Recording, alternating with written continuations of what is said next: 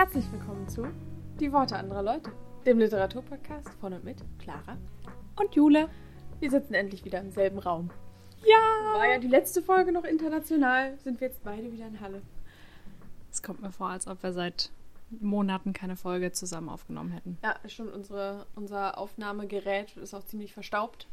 Alles so zusammen, aber das heißt nicht, äh, ja, genau. Ich auch, offensichtlich. Ich bin auch leicht verstaubt, aber wir machen uns jetzt ran. Es Das ist der Sommer. werden. Ja, Ich sag's ja, das ist der Sommer Ich und das nicht- kurze Herbstloch. ich kann nicht, wenn die Sonne scheint. Nee, Das ist, hat sich so eingebürgert. es fühlt sich irgendwie merkwürdig an, ja. Ja, passt nicht zum Podcast aufnehmen. Es fühlt sich auch nicht an wie, wie September. Ich habe das Gefühl, es würde jetzt erst losgehen. Mhm. Und ich bin nicht bereit. Ich freue mich auch so auf den Herbst. Es war Mhm. jetzt, also ich hatte in Budapest wirklich richtig heißes Wetter. Es waren 35 Grad und Sonne und das hat mich wahnsinnig angestrengt. Und dann bin ich wiedergekommen vor ziemlich genau einer Woche jetzt und Mhm. hatte wirklich eine Woche graues Wetter und auch hin und wieder mal Regen und ich fand das so angenehm. Ich liebe auch Regen sehr. Mhm. Und diese Sommerstürme, die wir jetzt hatten, also was das klimatechnisch für uns bedeutet, sei jetzt mal dahingestellt, aber nur vom Gefühl her, zu Hause zu sitzen, wenn es draußen so ganz doll stürmt und gewittert und regnet, finde ich ganz toll. Und jetzt ist wieder so. Und ich hatte mich schon so auf Herbst eingestellt. Ich freue mich so auf den Herbst. Ja, ich tatsächlich auch. Ich hatte die Regenzeit in Halle genutzt und habe ganz viel auf der Couch gelegen und gelesen. Sehr gut. und am Tisch gelesen und überall gelesen und überhaupt gelesen. Und war dann auch eine Woche bei meiner Mama. Da war auch regnerisches Wetter und ich hatte trotzdem die ganze Zeit Lust auf so Lesen und Spielen und zu Hause bleiben. Und kaum bin ich wieder in Halle, also quasi seit gestern, Sonnenschein. Ja. Sonnenschein, Sonnenschein, Sonnenschein. Ich möchte das nicht. Ich dachte, es ist jetzt endlich geschafft. Also ich habe nichts gegen Sonnenschein, aber gegen die Temperaturen, sagen wir es so. Ich habe halt ein bisschen Bock, jetzt einfach drin zu sitzen und mir Kerzen anzuzünden und Bücher zu lesen und Briefe zu schreiben und meinen normalen Herbstaktivitäten nachzugehen. Und bei Sonne kriege ich immer so FOMO. Ich denke immer, wenn es jetzt noch schön ist draußen, dann muss ich jetzt noch alle draußen Aktivitäten machen, weil wer weiß, wie lange das noch geht. Vorhänge zumachen. Auf dem Laptop blickdichte volle Vorhänge besorgen. auf dem Laptop so ein, so ein Kaminfeuer anmachen, Kerzen entzünden. Vor allen Dingen lassen wir nochmal im Januar sprechen, wenn ich dann, wenn dann schon zwei Monate dunkel und kalt ist. Mal sehen, wie ich das dann noch sehe. Wenn ich das nicht noch bis Mai durchhalten muss, das sehe ich noch nicht, dass ich mich da freue, aber jetzt gerade. Schon. Ja. Aber Herbst ist auch nochmal was anderes als Winter. Von mir aus könnte auch die ganze Zeit Herbst sein Mhm. und dann wird einfach Frühling. Ich habe gute Nachrichten. Mit der Klimaerwärmung wird es darauf hinauslaufen, dass unsere Winter einfach die ganze Zeit Herbst sind. Nur ein bisschen dunkler.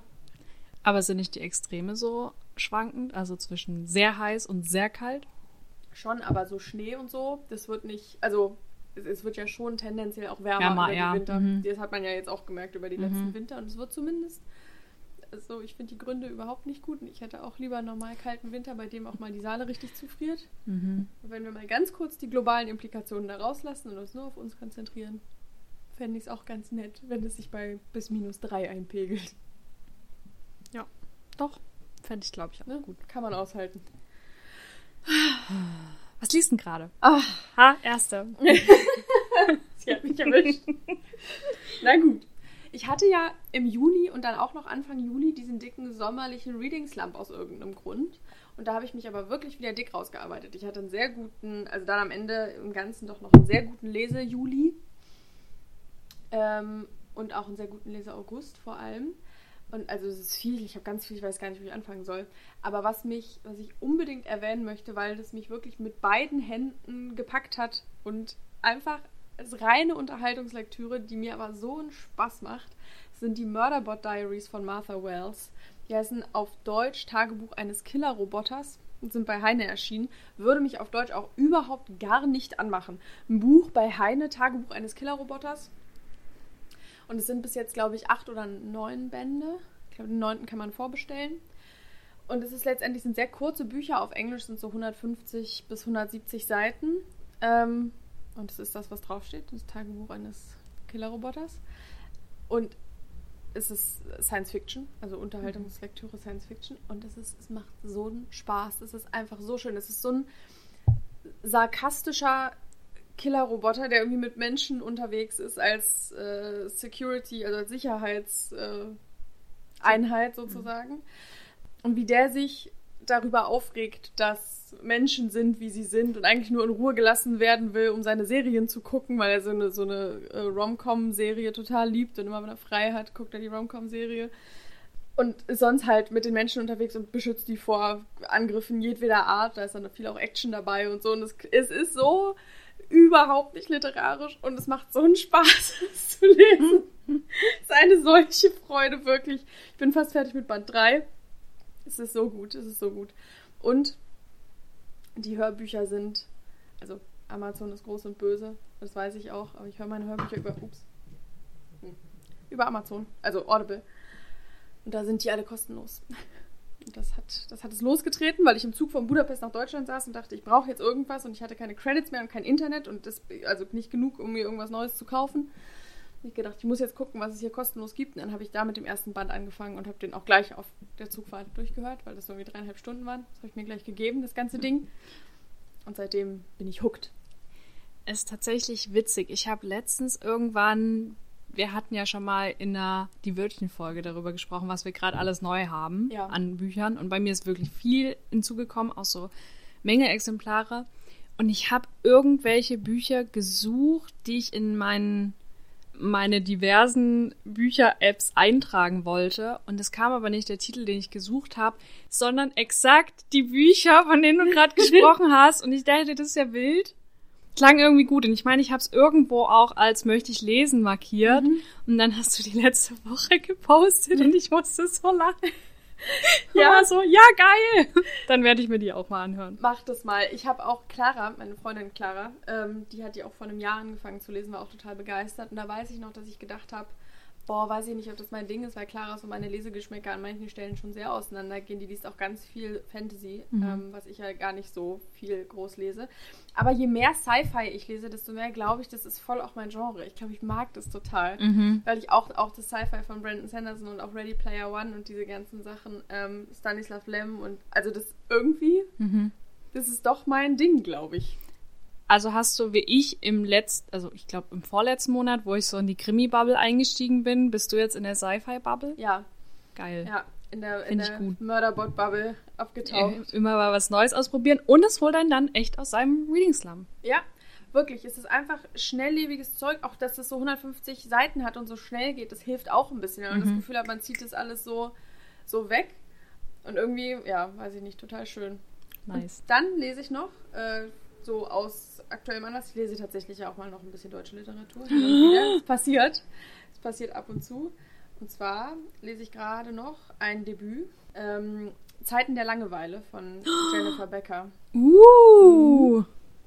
Da bin ich bei so 65, 70 Prozent, irgendwie so. Es lässt sich richtig gut lesen, ist wirklich gut geschrieben. Ich mag das Konzept, also ganz kurz für die, die es nicht wissen. Es geht darum, dass eine Frau aus, komplett aus Social Media erst aussteigt und dann auch aus dem Internet und versucht, alle Spuren aus dem Internet, äh, die es im Internet von ihr gibt, zu löschen. Und sich das wirklich in so eine, in so eine Obsession und Isolation entwickelt. Äh, und ich bin wirklich mal gespannt, wie das endet. Ich kann das ganz schwer einschätzen, wie, wie, wohin das führt und was dann so die Kernaussage des Buches wird. Es scheint mir schon eine sehr kritische Betrachtung zu sein, der ganzen Nummer. Aber ich lese es sehr gerne. Also so viel kann ich mal sagen. Es lässt sich gut lesen. Liest du es als E-Book? Ich habe das Rezensionsexemplar als E-Book angefragt, ja. Ah ja. Genau. Geil. Ja. Davon habe ich bisher auch nur Gutes gehört. Mhm. Ich habe das auch, es ist irgendwo aufgetaucht und ich fand, wie immer, fand ich das Cover schön. Mhm. Und dann habe Ja, ich mir voll. den Klappentext durchgelesen und habe so gedacht, hey, voll, voll spannend, der auch irgendwie aktuell, der auch so Mhm. ein Thema, über das man immer mal nachdenkt, finde ich. Total. Dieses, was machen wir eigentlich im Internet und will ich da sein? Mhm. Und ich hatte auch schon so Zeiten, wo ich dachte, vielleicht muss ich ganz überall komplett aussteigen. Das Spannende ist ja, zum Beispiel meine Mama ist einfach auf gar keiner Plattform. Mhm. Ich finde das manchmal wirklich verrückt. Also im, im positiven Sinne, weil sie ja trotzdem nicht aus der Zeit gefallen ist. Ja, das stimmt. Es ist nur, also die Protagonistin in dem Buch, die ist Anfang 30, Mhm. Anfang Mitte 30. Und dann ja auch damit aufgewachsen. Genau. Und was eben passiert, ist, dass du ja, wenn du das als Einzelperson machst, alle deine Freunde zwingst, Rücksicht auf dich zu nehmen Mhm. in der Kommunikation Mhm. und dich immer noch mal extra mitzudenken. Mhm. Und das ist, da fällt man eben schnell auch aus einem sozialen Gefüge. Ja, voll. Das ist, also ich kenne zum Beispiel auch einige Leute, die kein WhatsApp mehr haben. Mhm. Und dann bist du gezwungen, irgendeinen anderen Messenger zu benutzen, damit du die Person kontaktieren kannst, Ja, wenn du nicht SMS schreiben möchtest. ja. Und da immer gesondert dran zu denken, also das kann man natürlich verlangen, nur es ist eben auch viel verlangt. Auch dieses dann Mhm. die Situation, dass sie Geburtstag hat und sich keiner daran erinnert, weil es, weil niemand auf irgendeiner Plattform daran erinnert wird, dass sie Geburtstag hat.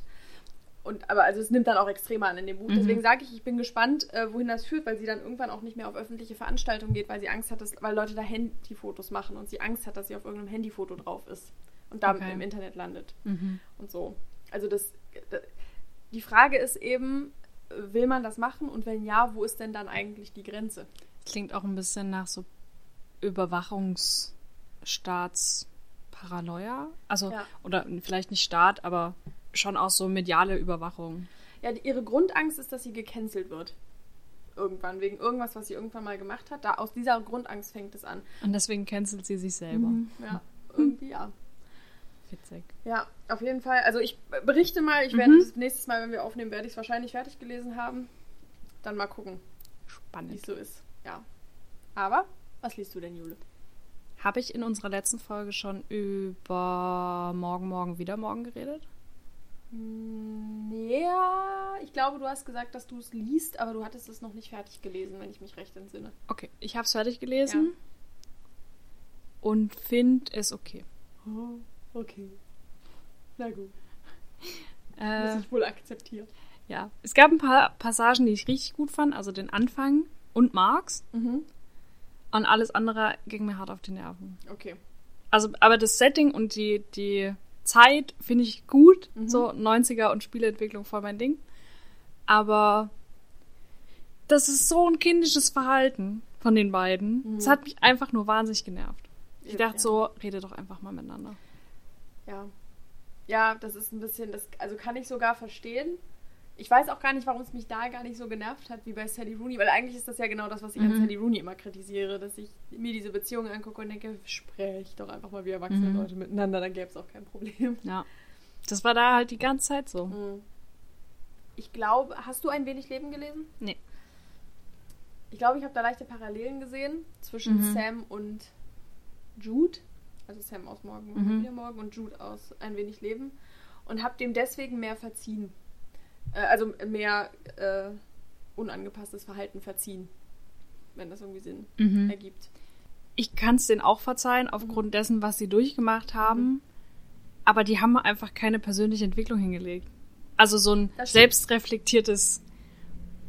Ja, weiß ich nicht. Das, da, das stimmt, das ist ein guter Punkt, weil das ja der Roman geht ja über 20, 20 Jahre. Also äh, das, Ja, zieht sich ja ungefähr. schon Mhm. über, ein, über ein Stück. Ja. Nur das Recht, die verhalten sich am Ende immer noch so, wie als sie sich kennen oder als Mhm. sie sich wiedersehen Mhm. mit, in der Uni. Ja. Ja, gut. Aber wenigstens war es gut. Ja, voll. Okay. Das so als Update dazu, falls Mhm. ich das versprochen habe, falls ich schon mal erwähnt habe. Jetzt habt ihr es nochmal gehört. genau, und ich bin seit, ich glaube, August auch noch darüber zu lesen, Against White Feminism von Rafia Zakaria. Das ist bei Hansa Blau im Deutschen erschienen und übersetzt von Simone Goldschmidt-Lechner. Hm. Und wer hätte es gedacht, darin geht es um Against White Feminism, also Omen ist Omen. weißer Feminismus nicht im Sinne von weiße Frauen oder weiße Menschen, die feministisch sind, sondern eher diese weißen Strukturen aus den, den Industriestaaten, aus den westlichen Ländern, wie der den Feminismus eigentlich verzerrt Mhm. und allem anderen überstülpt und was dabei alles eigentlich runterfällt und überdeckt wird, überschattet wird. Ja, Und das ist eigentlich ganz spannend. Also bisher finde ich es gut. okay. Ist ja ein spannendes Konzept. Das ist ja sowieso eine spannende Frage von, also die äh, weißen westlichen Staaten, ich verallgemeinere das mal so, das Mhm. sind ja einfach große Multiplikatoren, wenn es darum geht, Sachen weltweit äh, zugänglich zu machen Mhm. und aber auch zu kommerzialisieren, muss man ja auch sagen. Und das ist ja eine sehr eingeschränkte Sichtweise, weil das immer dann in unseren Kulturkreisen passiert und Mhm. äh, entsprechend auch unsere Kulturkreise hauptsächlich berücksichtigt. Ähm, was ist denn, wo, äh, Rafia Zakaria, wo kommt die denn her? Hat die, also ist die, die wird ja, das wird es ja auf Englisch geschrieben haben. Ja, also die lebt in den USA Ja. und ich glaube, ihre Eltern kommen aus Pakistan, Hm, okay. Wenn ich mich jetzt nicht Mhm. falsch erinnere. Und das Ding ist auch, also ein Punkt, den sie angesprochen hat, der ist mir einfach auch noch nie aufgefallen aus meiner eigenen weißen Perspektive, dass die Leute, die ganz oft in diesen feministischen Organisationen und Vereinen ganz oben sitzen, Mhm. zwar Frauen sind, aber weiße Mittelständlerinnen. Mhm. Also die am wenigsten marginalisierten Frauen. Und da sind so ein paar Punkte, wo ich auch denke, so, ja krass, ist mir so noch nie bewusst gewesen. Mhm. Aber, also, was sie anspricht, stimmt halt total. Und ich finde auch ähm, immer spannend, weil sich das Puzzle von dem Feminismus immer weiter so ein bisschen mir erschließt. Der Feminismus ja nicht gleich Feminismus ist, Mhm. sondern es gibt ja auch noch intersektionalen Feminismus, dann halt, wie gesagt, weißen Feminismus. Ja, Kann man nie zu, äh, zu viel drüber lesen, denke ich. ja, das stimmt. Ich, man muss, wenn man sich selbst als Feministin wahrnimmt, Feministin wahrnimmt, äh, glaube ich auch aufpassen, dass man nie an einen Punkt kommt, wo man glaubt, man hätte es verstanden. Mhm. Alles. So, also Man weil- kann ja einfach nicht- nie alles verstehen. Genau, dafür ist es auch, also wenn es um Inklusion gibt, geht, dann geht es ja darum, wirklich allen Menschen einen gleichen Zugang zu Chancen zu, zu ermöglichen.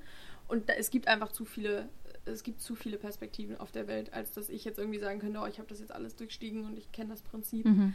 Ähm, weil ich eben nicht weiß, was für eine Frau, die in einer zehnköpfigen Familie in Südindien geboren ist, wichtig ist und was die Mhm. braucht und wie, wie deren Chancen aussehen und Ja. dann, wie die benachteiligt ist. Da müsste ich sie schon fragen. Genau, richtig. Und deswegen da, Kann ich immer nur Aussagen über sie treffen, weil ich ihren Kontext kenne und weil ich weiß, in welcher Situation sie grob lebt. Mhm. Und das sagt ja aber nichts über die Person aus Mhm. und wie es sich tatsächlich anfühlt. genau. Und da einfach, glaube ich, muss man sich selber immer wieder dazu anhalten, sich da, selbst daran zu erinnern, dass man die Weisheit eben nicht mit einem großen Löffel gefressen hat, sondern Mhm. dass man da auch ein bisschen äh, ja, humble bleibt und sich denkt, ich weiß auch nicht alles. Immer schön zuhören. Ja, oder andere auch einfach mal sprechen lassen. Mhm, genau. Genau. Eins Okay. habe ich noch. Ja, Eins habe ich noch. sehr gut. Und zwar passend dazu ein sonderbarer Immigrant Mhm. von Sefi Atta. Ja. Das ist übersetzt, ich glaube, auch aus dem Englischen. Ja, von Simone Jakob. Übrigens richtig geil. Zwei ÜbersetzerInnen. Super, großartig. Ähm, das ist aus dem Peter Hammerle Verlag und habe ich im Rahmen der Hotlist bekommen. Mhm. Also mein zweites Patenbuch von Bruder habe ich letztes Mal schon kurz gesprochen. Und da geht es um eine Familie, die aus Nigeria in die USA geht, weil sie in der Green Card Lotterie gewonnen haben, um den Kindern bessere Bildung zu ermöglichen, weil sie sich äh, Studium und so für die Kinder nicht leisten können. Und es ist aus Sicht des Vaters mit Blick auf, wie das Leben in Nigeria war und die Strukturen dort, ob das jetzt deutlich besser ist, ist in den USA, wie sich die Kinder dort entwickeln. Und es ist einfach so ein, wie so ein kritischer Kommentar. Und ich habe jetzt heute die ersten 30 Seiten ungefähr gelesen und finde es bis jetzt einfach schon richtig gut. Ja? Mhm. Oh, schön, Mensch, sehr gut. Das ist aber auch ein ganz schönes Gerät, oder? Ja, also ich glaube, es sind 400 Seiten ungefähr. Das ist ja gut, wenn es am Anfang schon gut ist, dann hat Ja. man nicht, denkt man nicht, oh Gott, noch 350 Seiten davon. Familiengeschichte, Sozialkritik, großartig. Sehr gut. Ich war gestern Abend im Kino bei Past Lives und habe mir übrigens komplett die Seele aus dem Leib geheult. Also es war wirklich auch peinlich, weil ich laut schluchzen musste im Kinosaal. Es war, und auch danach, ich musste noch kurz spazieren gehen, um mich wieder zu fangen. Ich war so richtig, also nicht, dass mir eine malerische Träne die Wange runterlief, ich habe richtig geheult. Mhm. Mit auch so verquollenen Augen und danach noch so im Klo sitzen. Na egal. War, war keiner meiner schönsten Momente. Ein großartiger Film. Und ähm, da ist in der Anfangsszene auch so, es fängt an in Südkorea, es zieht eine Familie aus Südkorea nach Kanada und da sagen die Eltern auch als Begründung für diese äh, Immigration, sagen sie, weil das machen sie, weil Südkoreaner keinen Nobelpreis gewinnen. Deswegen Was? Emigrieren sie nach, nach Kanada.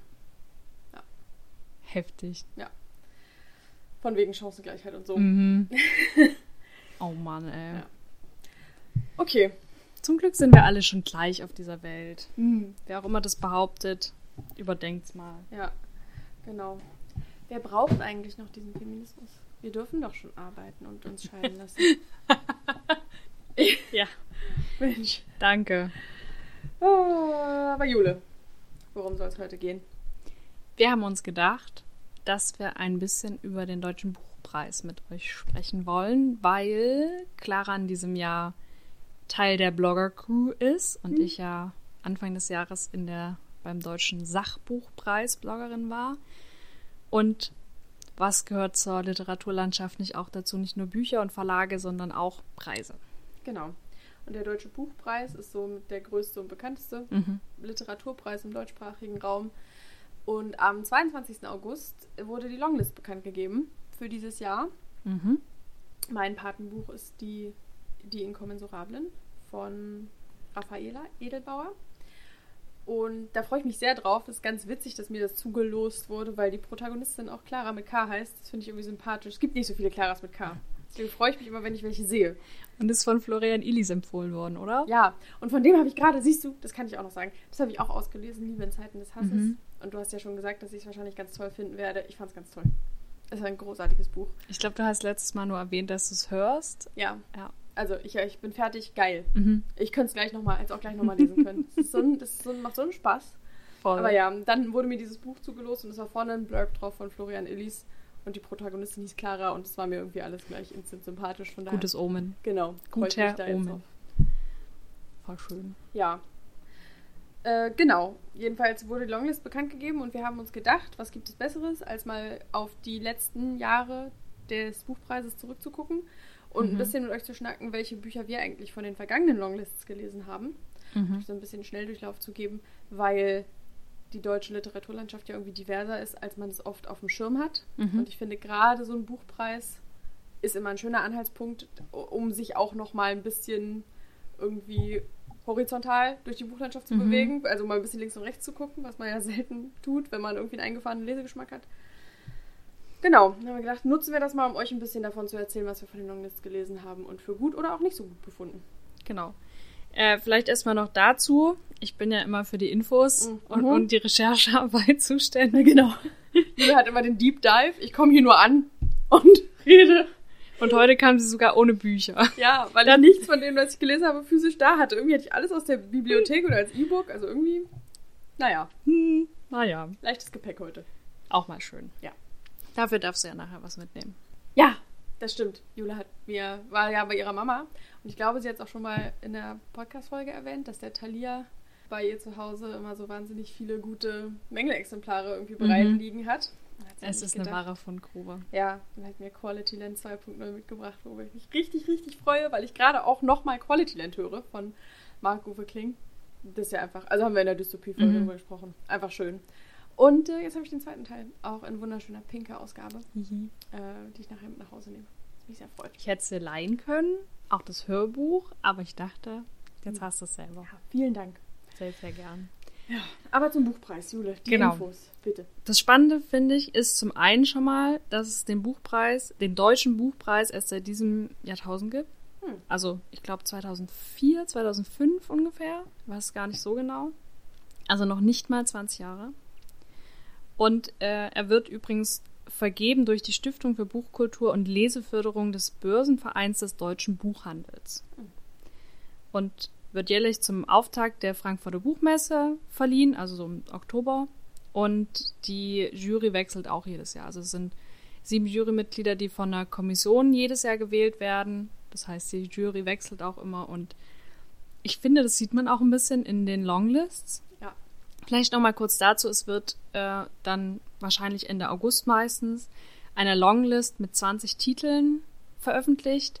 Und dann im September meine ich nochmal die Shortlist mit sechs Titeln. Und von diesen sechs Titeln, also die sechs Titel sind natürlich welche, die auch schon auf der Longlist standen.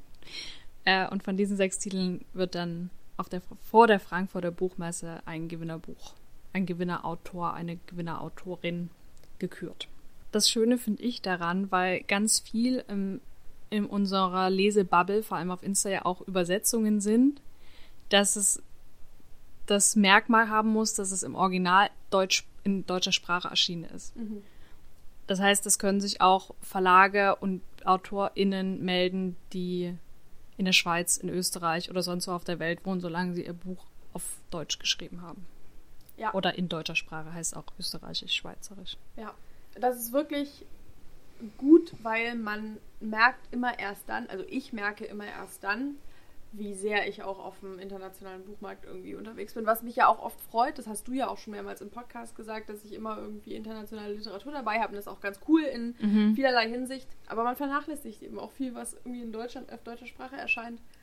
Und dafür ist die Longlist einfach super geeignet. Also selbst wenn man sich für den Preis nicht interessiert, die Longlists angucken ist immer mal eine gute Idee, finde ich, um sich mal so zu informieren, was gerade so abgeht.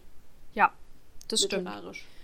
Und das Gute ist auch, äh, wenn, er, wenn die Folge rauskommt, ist es, meine ich, auch noch verfügbar in den großen gängigen Buchhandlungen. Und ich meine, auch in kleinen Buchhandlungen gibt es so ein Leseprobenheft vom Deutschen Buchpreis. Da sind von allen 20 Longlist-Titeln Leseproben drin.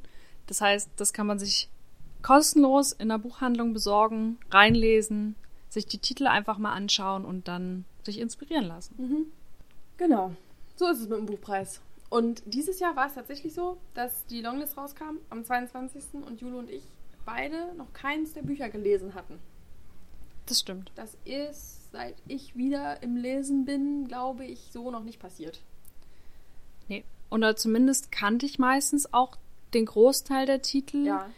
Hab welche schon im Regal stehen gehabt oder wollte sie auf jeden Fall noch lesen. Mhm. Das war dieses Jahr nicht der Fall. Also ich hatte eins im Regal, was mir zugesteckt wurde. Mhm. Ähm, und welche, wo ich sage, ja, kann ich schon mal reinlesen, aber ist jetzt kein großer Wunsch oder so. Ich we- weiß auch immer noch nicht, was ich von, von der Liste halt. Ich, Vielleicht ist einfach dieses Jahr nicht mein Jahr. ja, ich auch nicht. Ich habe die auch gesehen dann am 22. August, war ja sehr aufgeregt, weil ja da dann auch, ich ja dann auch gucken musste, dass ich eins davon irgendwie bekomme. Also ich ja wusste, dass ich eins davon bekomme und irgendwie gehofft habe, dass da gute Bücher dabei sind. Es gab drei, die hatte ich auf dem Schirm. Mhm. Ähm, aber drei von 20 auf dem Schirm zu haben, mit auf dem Schirm meine ich, hatte ich Schon mal schon gesehen. mal gesehen und Mhm. wusste in etwa, was die, worum es geht. Mhm. Da finde ich auch drei von 20 einen relativ schlanken Schnitt, muss ich mal sagen. Also Ja. waren Birobidschan, Mhm. ähm, Kochen im falschen Jahrhundert Mhm. und Vatermal. Ja. Die drei hatte ich, also wusste ich. Mhm. Und der Rest war für mich auch so, dass ich dachte, also ich hab, weiß noch, am 22. August habe ich gedacht, ich lese jetzt heute mal ein paar Klapptexte. ich habe noch ein bisschen was vor, weil ich viele Bücher gar nicht einordnen konnte. Mhm. Kannte ich bis jetzt auch immer noch nicht. So ist Schauen wir mal. es. Schauen wir mal, wie es wird. Also Birobidschan ist übrigens bei Faku erschienen und von Thoma Dotan Dreifuß. Das ist das, was in meinem Regal verweilt. Ähm, und was ich auch noch auf dem Schirm hatte, war Vatermal, die Inkommensurablen, Ah ja. tatsächlich. Mhm. Dazu habe ich, ähm, kann ich gleich nochmal die Story dazu erzählen. Und die Möglichkeit von Glück von Anne Rabe aus dem Klett-Cotta Verlag. Das hat nämlich Marc empfohlen und es soll richtig heftig sein. Und Okay. auf Marcs Empfehlungen vertraue ich. Sag mal, wie du auf die Inkommensurablen gekommen bist. Im Februar, März bin ich sehr oft von meiner Heimatstadt nach Halle gependelt mit dem Auto meiner Mama und habe währenddessen ähm, MDR Kultur gehört, Mhm. weil das de der Standardsender meiner Mama ist und da auch Buchempfehlungen kommen. Und ähm, da hatten die gerade in der Sendung äh, die Inkommensurablen vorgestellt von äh, Raffaela Edelbauer und das klang irgendwie spannend. Also es war nicht die Autorin zu Gast, sondern die haben über das Buch gesprochen und dass das demnächst rauskommt oder gerade rauskam. Und dann war ich bei unserer Freundin Katharina, Ja. als sie die ersten paar Tage im, im Laden war und habe gefragt, ob dieses Buch schon rausgekommen ist, was es damit auf sich hat, was es kostet, wie auch immer. Und da haben wir uns drüber unterhalten und dann habe ich mir noch mal ein st- einstündiges Interview von der Autorin über das Buch bei, ich meine, es war bei Weiterlesen vom WDR, Ja. dem Podcast der Radioshow, angehört. Und? Ich fand es, fand es klingt thematisch sehr interessant, aber die Autorin war mir hart und sympathisch. Okay. Dann lese ich erst. Ja, weil, aber das ist auch so ein eigentümliches Ding. Sie kommt nämlich aus Wien, sie lebt in Österreich Mhm. und hat so einen richtig krassen Wiener Dialekt und das klingt für mich immer so emotionslos und so arrogant. Okay. Und ich habe mir das eine Stunde Erstmal alle Österreicher gebasht. Sorry. Also, ich habe nichts gegen österreichischen Dialekt, so überhaupt nicht. Aber das in der Kombination mit der Autorin, wie sie gesprochen hat, ich war einfach nur die ganze Zeit so, wann ist die Stunde vorbei? Und dann, ich habe es auch im Auto mit meiner Mama gehört und dann war das vorbei und sie war nur so, oh Gott, endlich jetzt ist sie still. Ja, irgendwie war es unser Grundkonsens, dass wir sie nicht so machten. Also mir hat auf Instagram ähm, Jacqueline geschrieben, Mhm. aus Leipzig, auch Mhm, eine mhm. Ähm, und hat gesagt, sie hat die Autorin auf der Buchmesse gesehen, Ah. weil die da auch irgendwie war sie auch Mhm. für eine Buchbesprechung oder Interview irgendwas war und war da sehr begeistert vom Buch und hat es dann gelesen und fand es großartig. Und Ah, das hat mir nochmal so ein bisschen, ich denke gedacht, sehr gut, okay. Vielleicht habe ich mich nur runterziehen lassen, irgendwie von meinem Eindruck. Nee, das ist aber gut, dass du das sagst, weil dann besteht ja durchaus die Gefahr, dass bei mir derselbe Eindruck entsteht. Und ich mir, Hm. mir, wenn ich, und das ist überhaupt nicht faktenbasiert, das ist auch gemein von mir, weil du dir natürlich kein Bild von einer Person machen kannst, nicht mal bei einem einstündigen Mhm. Interview. Das ist natürlich überhaupt kein Ja. ganzheitliches Personenbild. Das Nee. kann ja eine tolle Frau sein. Aber wenn ich so einen schlechten Ersteindruck habe von einem Autoren Mhm. oder einer Autorin, dann habe ich gleich nur noch halb so viel Bock aufs Buch. Ja, voll. Und ich habe gerade große Lust, das Buch zu lesen, von daher lese ich es erst und dann kann ich, wenn ich es dann danach höre, dann finde ich es nicht mehr so schlimm. Weil dann Mhm. denke ich immer, naja, finde ich die vielleicht nicht so sympathisch, aber die hat ein geiles Buch geschrieben. Vielleicht hat sie auch einen schlechten Tag gehabt. Genau. Kann ja sein. Es war ein Eindruck, den ich von ihr hatte. Ja. Aber das ist deswegen, dann lasse ich es und äh, Mhm. lese das jetzt erstmal Ja, schön. mach das mal. Ähm, hübsches Cover übrigens auch. Ja, voll. Ja. Auch dieses Setting fand ich großartig Mhm. irgendwie. Ich finde auch die ganze Storyline, das Mhm. klingt alles, äh, könnte gut werden. Ja. Ich halte euch auf dem Laufenden. Bin gespannt, was du dazu sagst. Habe mich jedenfalls sehr gefreut, dass es das geworden ist, Mhm. weil dann kann ich es mir gegebenenfalls ausleihen. Ja. Und hab mal eine fundierte Meinung dazu. Mhm. Von dir, deinem Urteil vertraue ich. Bekommst du, bekommst du. Aber jetzt genug von der Longlist dieses, äh, diesen Jahres. Da müssen wir uns ja jetzt noch ein bisschen selber mit beschäftigen, bevor wir Mhm. da mehr zu sagen können. Gucken wir mal in die letzten Jahre. Ja. Da war ja einiges Gutes dabei. Wollen wir chronologisch beginnen? Rückwärts? Vorwärts? Ähm, ja, lass uns mal rückwärts arbeiten. Gut. Genau, lass uns mal rückwärts arbeiten.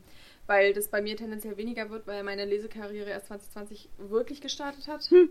Von daher ist Lesekarriere. davor nicht wirklich. Du weißt, dass es kein Wettbewerb ist hier, oder? Ja, ja. Ich will nur sagen, wenn wir jetzt irgendwie 2017 einsetzen, dann habe ich drei Jahre lang nichts zu sagen. Letztes Jahr Longlist.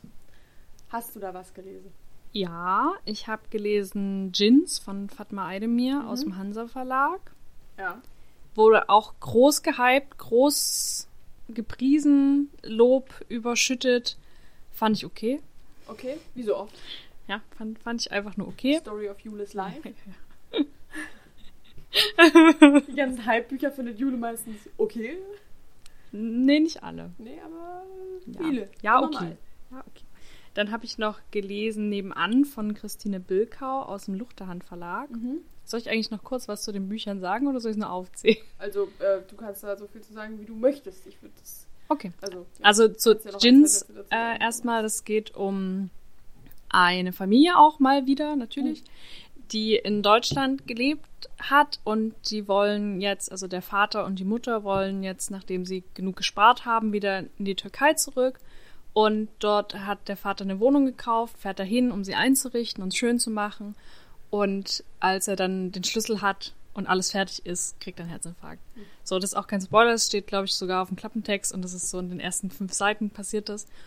Und dann reist halt die ganze an restliche Familie, seine Kinder, seine Frau, alle in die Türkei, in diese Wohnung, um zu der Beerdigung zu gehen, weil in der Türkei ist es so, dass die am nächsten Tag bestattet werden oder allerhöchstens am übernächsten Tag.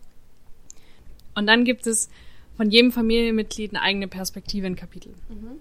Auf den Tod von dem, auf das Leben von der Person selber. Und es war mir einfach, wie du letztes Mal bei Die Wut, die bleibt gesagt hast, dass sie quasi eine Geschichte um ihre Message äh, gebaut hat.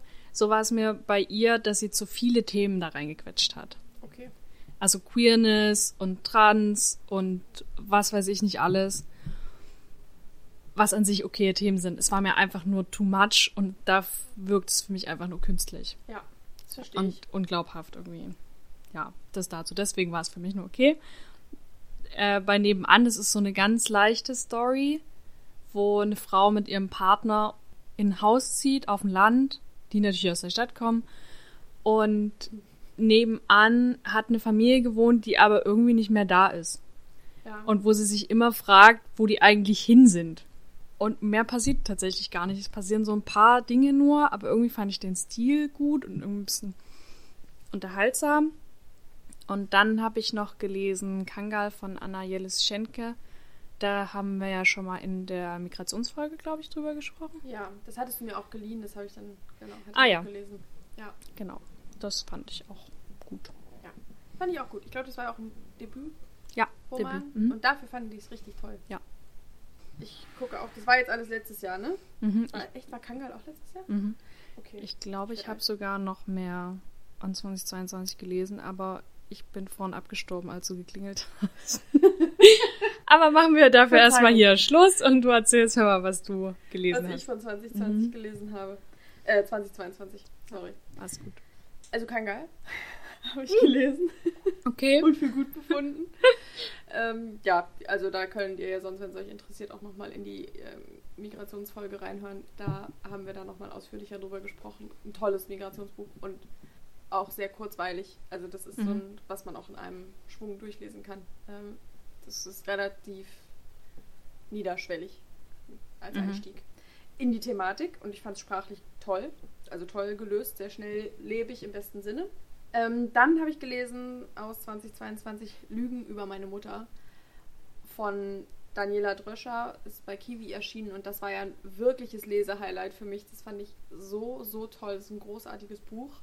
Schwer, also ein schweres Thema. Nochmal, um es kurz zu umreißen, wobei ich das Gefühl habe, das Buch hat wahnsinnig viel Presse gekriegt. Also wer Mhm. das nicht, noch nicht mitbekommen hat, der hat, weiß ich nicht, unter einem Stein geschlafen, glaube ich, die letzten Bitte Monate. beleidige nicht unsere ZuhörerInnen. Entschuldigung. War jedenfalls viel Presse drumherum. Und Daniela Dröscher hat geschrieben über eine, auch eine Familiengeschichte, so aus den 70er, 80ern, Mhm. Ähm, aus der Sicht einer Tochter, äh, wie, wie eine Tochter das Verhältnis zwischen ihren Eltern beleuchtet. Und der Vater ist eben sehr unzufrieden mit seiner Ehe und seinem Leben und vor allem eben mit dem, mit dem Gewicht seiner Frau, weil der den Eindruck hat, dass seine Frau, also seine Frau zu dick ist, sagt er auch sehr deutlich, und dass sein Leben besser laufen würde, wenn seine Frau nur mal ein bisschen dünner wäre und ein bisschen besser aussehen würde, weil er so ständig Angst hat, dass diese übergewichtige und für ihn unattraktive Frau ein schlechtes Bild auf ihn wirft. Und er deswegen, also der Frau auch Schuld gibt daran, dass er nicht die Karriere hat, die ihm eigentlich zusteht. Und ja, und es führt eben zu so unterschiedlichen Dingen, nämlich natürlich, dass die Tochter sich irgendwann, also sich das so annimmt und sich auch fragt, ob vielleicht alles besser wäre, wenn Mama mal ein Mhm. bisschen aufpassen würde. Die Mutter tut einem eigentlich nur leid, das ist nämlich eine tolle Frau. Da habe ich mich einfach das ganze Buch über gefragt, wie die das eigentlich aushalten kann, was da passiert, ähm, die natürlich dann heimlich ist und äh, versucht irgendwie mit dem Stress ihres Lebens klarzukommen. Die hat natürlich die normalen feministischen, also normalen Anführungsstrichen, feministischen Themen auch zu verarbeiten von ich mache hier alleine Care-Arbeit und ich Mhm. bin alleine gelassen von meinem Mann und dann haut er mir immer noch einen auf den Deckel, weil ich Mhm. irgendwie in seinen Augen zu, zu dick bin. Und das ist total vielschichtig und trotzdem sehr, ein sehr ruhiges Buch, was man aber schnell durchliest Mhm. und was einen auch sehr wütend macht. Das Im verstehe ich. Sinne. Das habe ich auch in der Leseprobe gelesen letztes Jahr Mhm. und es hat mich auf den ersten zwei, drei Seiten so heftig getriggert, Mhm. dass ich es nicht lesen werde. Mhm. Kann ich verstehen. Was ich an dem Buch besonders gut fand, und das ist mir erst aufgefallen, als ich die Autorin habe drüber sprechen hören und habe dann gedacht, ja krass, das ist mir, das hat es zu so einem guten Buch gemacht, ohne dass es mir aufgefallen wäre, also direkt aufgefallen Mhm. wäre beim Lesen, ist, dass sie nie sagt, ob die Mutter tatsächlich übergewichtig ist. Mhm. Das ist nicht, also das könnte alles sein. Man, man weiß nicht, ob die, in welchen Dimensionen sich das Mhm. alles bewegt. Es ist auch nicht wichtig. Ihr Körper wird absolut nicht beschrieben. Genau.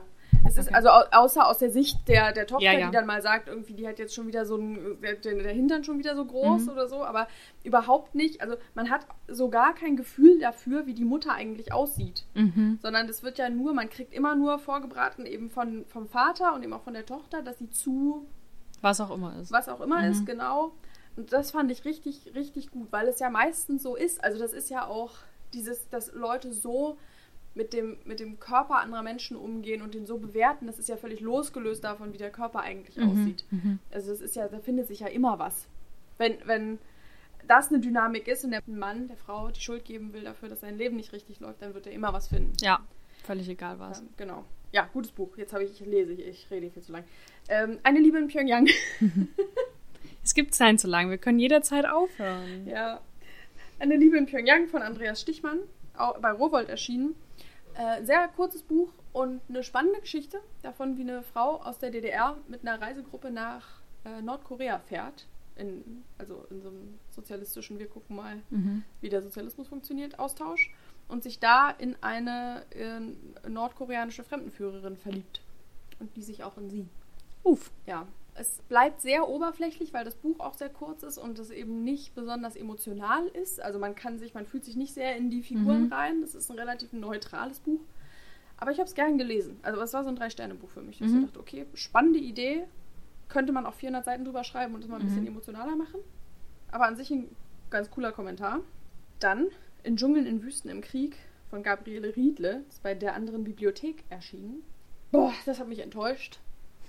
Ja, das ist das Kriegsjournalismus, also geht um Kriegsjournalismus und darum, wie, also dass man aus so einer sarkastisch-ironischen Perspektive, was das eigentlich für eine Perversität ist manchmal, von diesem, Mhm. oh, wir denken, wir retten die Welt und eigentlich fahren wir nur mit, mit Geld irgendwo hin und machen, was unser Redakteur will und was Mhm. machen wir hier eigentlich. Als Kommentar auch wieder ganz gut, aber also das fand ich die erste, das erste Drittel richtig gut, danach war es nur noch langatmig Okay. weil es auch sprachlich ein bisschen anstrengend ist. Und ich habe dann irgendwann so gedacht, okay, ich habe dein Argument verstanden. Mhm.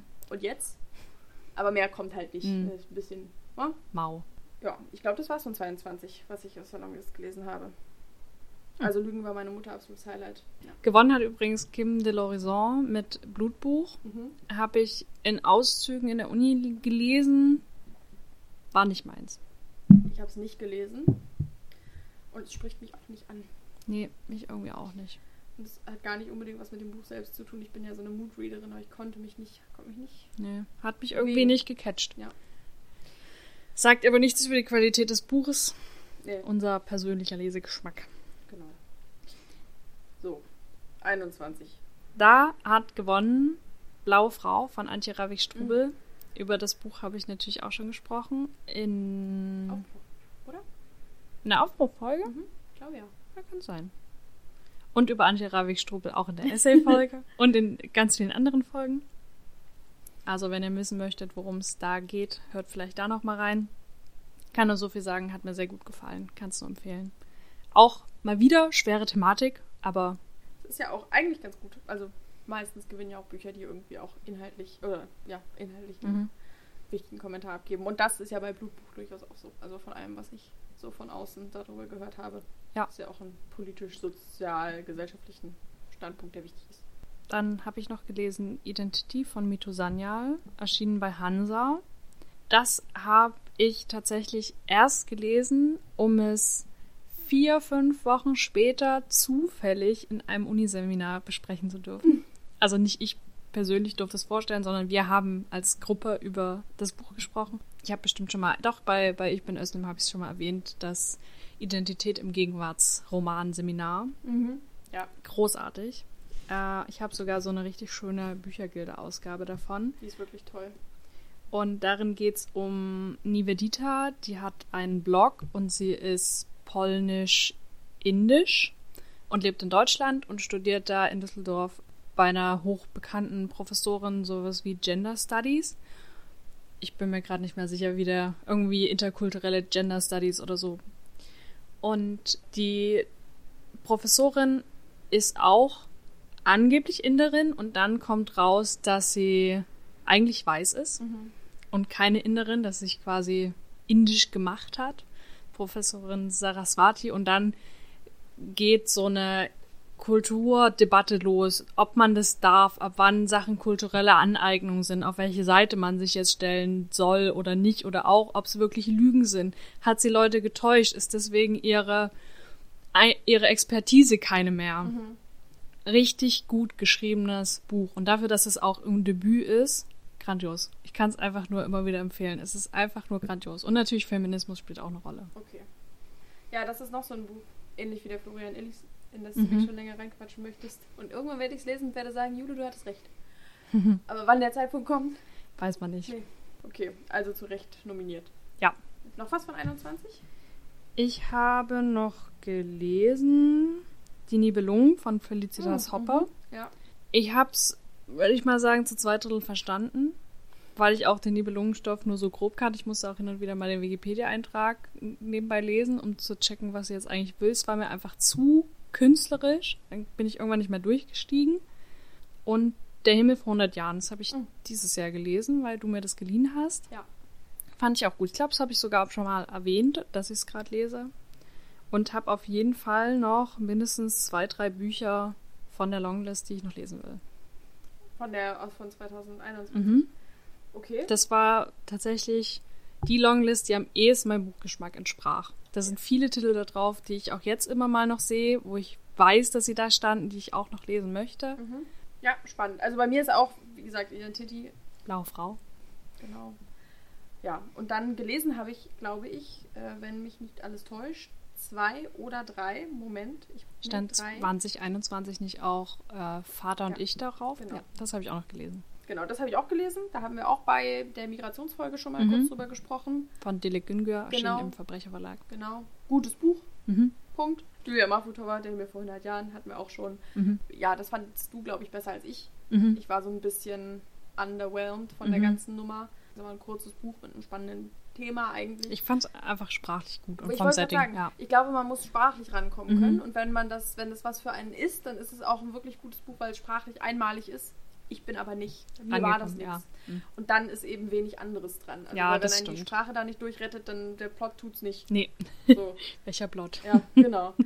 genau, das habe ich gelesen und und das war für mich das Highlight von dieser äh, Longlist im Menschen muss alles herrlich sein von Sascha Mariana Salzmann. Und da habe ich vorhin zu Jule gesagt, ich erinnere mich gar nicht mehr so richtig daran, worum es geht. Also im Groben natürlich schon, aber es geht nicht groß, mein Wissen geht nicht mehr groß über den Klappentext hinaus, nämlich, äh, dass es eine äh, wieder Migrationsgeschichte ist einer ukrainischen, also russisch-ukrainischen Familie, die dann in den 90er Jahren aus der Ukraine nach Jena migrieren und da irgendwie mitleben müssen. Das wird auch aus verschiedenen Generationen betrachtet. Mhm. Ähm, also die Eltern, die erst die, die Sowjetunion erleben und dann im Erwachsenenalter mit den Kindern nach Deutschland gehen, dann die Kinder, die sehr jung aus der Ukraine nach Deutschland mitgenommen werden und dann da irgendwie so eine äh, Migrationserfahrung haben.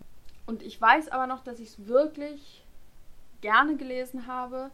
Gar nicht, also gar nicht schnell, es war jetzt nicht sehr leicht zu lesen, Mhm. aber ich habe es gern gelesen, weil es so schön differenziert war und ich wirklich bei dem Buch mal das Gefühl hatte, dass es die, den Facettenreichtum von Migration gut einfängt. Mhm. Das ist auch eins der Bücher, was ich unbedingt noch lesen möchte. Mhm. Aber einfach bisher immer noch nicht geschafft. Wie es immer so ist. Hm. Aber ja, ich äh, mochte es richtig gerne. Ganz kurz noch, was ich unbedingt eigentlich auch gerne noch lesen möchte, ist Drei Kameradinnen Mhm. von Shida Basian. Dann 2020. 2020, da muss ich jetzt tatsächlich einmal, da hört meine Vorbereitung auf, da muss ich einmal die Longlist googeln. Mach das. Äh, Währenddessen erzähle ich einfach schon mal ein bisschen was. mal. Äh, 2020 hat gewonnen ein Heldinnen-Epos. Annette, ein Helden-Epos von, ich weiß den Vornamen nicht mehr, aber Frau Weber. Anne Weber. Clara wird es bestimmt gleich in Erfahrung bringen. Ja, Annette ein Heldinnen-Epos. Von Anne Weber. Anne Weber. Hm. Ha, Sehr gut. huh, mein Gedächtnis. Hm, Weiß auch nicht. noch. Naja, zumindest das von 2020. Mhm. Genau, war jetzt nicht ganz meins, obwohl es auch eine spannende Geschichte sein soll, die als Epos geschrieben wurde, also in der Gattung Epos.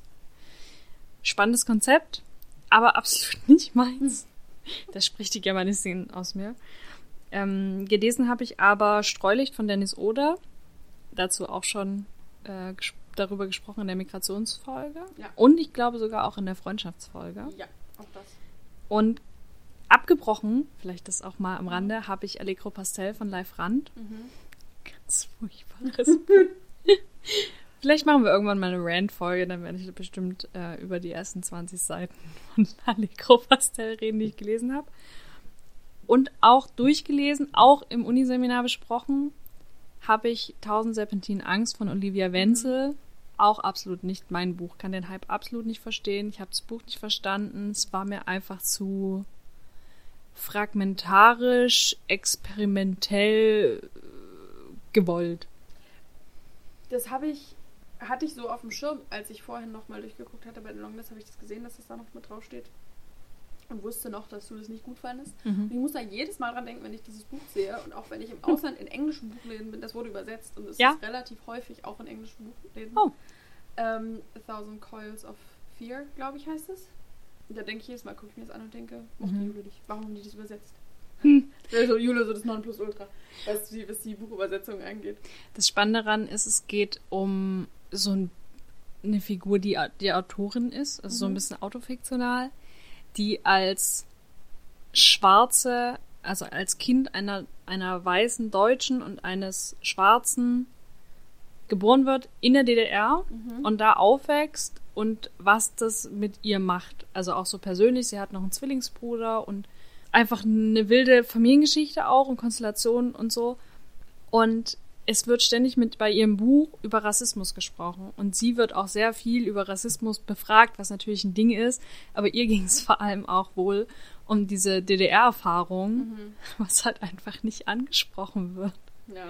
Es tut mir jetzt im Nachhinein ein bisschen leid, weil weiß ich nicht, ob sie es dann nicht so gut umgesetzt hat. Das ist jetzt halt auch schon drei Jahre her, dass ich es gelesen habe. Weiß ich nicht. Krass. Okay. Aber würde es einfach nicht empfehlen. Mhm. Also ich mochte es überhaupt nicht. Naja, ich habe seit du das gesagt hast sowieso nicht mehr so richtig Bock drauf. Weder sprachlich noch inhaltlich. Es tut mir total Ich leid. muss jetzt aber mal sagen, ich habe jetzt eben nochmal geguckt, mir die Longlist nochmal angeguckt und ich habe ja vorhin gesagt, dass ich glaube, dass jetzt die erste Longlist war, von der ich nichts gelesen habe. Das stimmt aber nicht. 2020 auch schon? Ist auch nichts dabei. Hm. Ähm, aber eins, das ich unbedingt gerne mal lesen wollte, nämlich Triceratops Ah ja. von Stefan Reuss. Erschienen bei Kremeyer und Scheriau. Hm, stimmt. Witzigerweise. Ja. Ähm, da hätte ich, hätte ich äh, Lust drauf. Da geht es um einen psychisch kranken Jungen. Und das weiß ich nicht, ich habe das vor anderthalb Jahren hat meine Schwester das mal in der Buchhandlung in die Hand genommen. Äh, ich hätte es gar nicht angefasst, glaube ich. Ähm.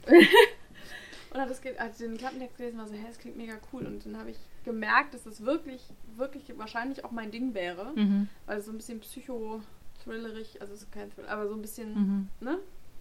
gemischt sich anfühlt und ist auch ein sehr dünnes Buch. Also das werde ich vielleicht irgendwann mal noch lesen. Gibt es auch in der Stadtbibliothek. Ich sehe es da mal stehen, laufe immer dran vorbei und denke, eines Tages werde ich dich mitnehmen.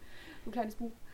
Aber ja, so mehr kann ich gar nicht sagen zu der 2020er Longlist. Triceratops habe ich tatsächlich mal in einem Bücherschrank gefunden. Hatte absolut nicht auf dem Schirm. Ich habe das Buch nicht gegoogelt, worum es da geht. Ja. Dass es auf der Longlist steht. Und dann habe ich es verkauft. Irgendjemand hat sich wahnsinnig darüber gefreut. Und dann habe ich irgendwann mal gesehen, dass es auf irgendeiner Longlist stand. Und ich war so, die Kennerin in mir hat es nicht gewusst. Ja, es ist auch, wie gesagt, ich bin eben erst seit so, ich habe 2020 mit dieser, hatte ich ja schon mal erzählt, Ja. mit dieser Ja, ich Lego-Challenge auch. angefangen. Und da, da war dann auch noch nicht, da war man Ja. noch nicht so drin. Nee, ich habe auch vorher absolut, da, da ist bei mir nichts im Gedächtnis vorhanden, was so auf dem Buchmarkt los war. Klar, so Känguru-Chroniken und so, ja. Auch äh, von 19 hatte ich ein Buch auf dem Schirm, was ich gleich auch noch kurz erzählen werde, worum es da geht. Und das war's aber auch. Mhm. Ich habe für die Uni jetzt immer mal durchgeklickt durch das Archiv des Deutschen Buchpreises, welche Bücher da so drauf standen und oft kannte ich manche Titel vielleicht. Es gibt so Autoren, die stehen da einfach immer drauf. Heinz Strunk, Ja, Monika War der Helfer. Running Gag, dass Heinz Strunk dieses Jahr nicht mit auf der Longlist Ja. war. So, was ist da los? Monika Helfer steht immer drauf. Auch so Helga Das Schubert. war, war das Vater und ich? Achso, Ähm, ja, das die- sind, aber, äh, Ja, das ja, genau. Die Bagage und Mit Vater? ja. Mhm. Ja, da komme Ja. ich jetzt nicht drauf, aber da war auch irgendein Vaterbuch vor zwei Jahren auf dem Ja, genau. Auch nicht mein Fall. Mhm. Naja. Und du hast noch eins von vorher. Ich habe sogar zwei von vorher. Und zwar von 2019. Weiter geht unser Wissen tatsächlich aber wirklich nicht zurück. Müssen wir, müssen wir einfach nicht lügen. Ähm, und zwar habe ich das Gewinnerbuch gelesen von 2019, Herkunft von Sascha Stanischik. Das ist auch so ein bisschen autofiktional, auch experimentell, auch Familiengeschichte. Nur kurz dazu, großartiges Buch, kann es nur immer wieder empfehlen. Einfach ganz toll, sprachlich, inhaltlich, philosophisch. Der Autor kommt aus dem ehemaligen Jugoslawien und erzählt so ein bisschen über seine Familiengeschichte, reist da auch hin zu seinen Großeltern, wie da die Story war, wie die weggezogen sind, was, wer, wann, wo, wohin, was das mit einem macht. Und äh, ganz vorne drin steht, Herkunft ist ein Buch über den Zufall unserer Biografie, irgendwo geboren werden und was danach kommt. Hm. Und genau so ist es auch. Ja. Und er begleitet auch seine äh, Großmutter, die dann dement wird. Und es ist spannend, auf jeden Fall. Auch so mehr generational, auch so von den Verhaltensweisen. Ich habe das zu Hause, weil wir mal gemeinsam in der Stadtbibliothek waren und da ist immer so eine Verkaufsbox, Ah, wo stimmt. die alles für einen Euro verkaufen, was sie nicht mehr wollen.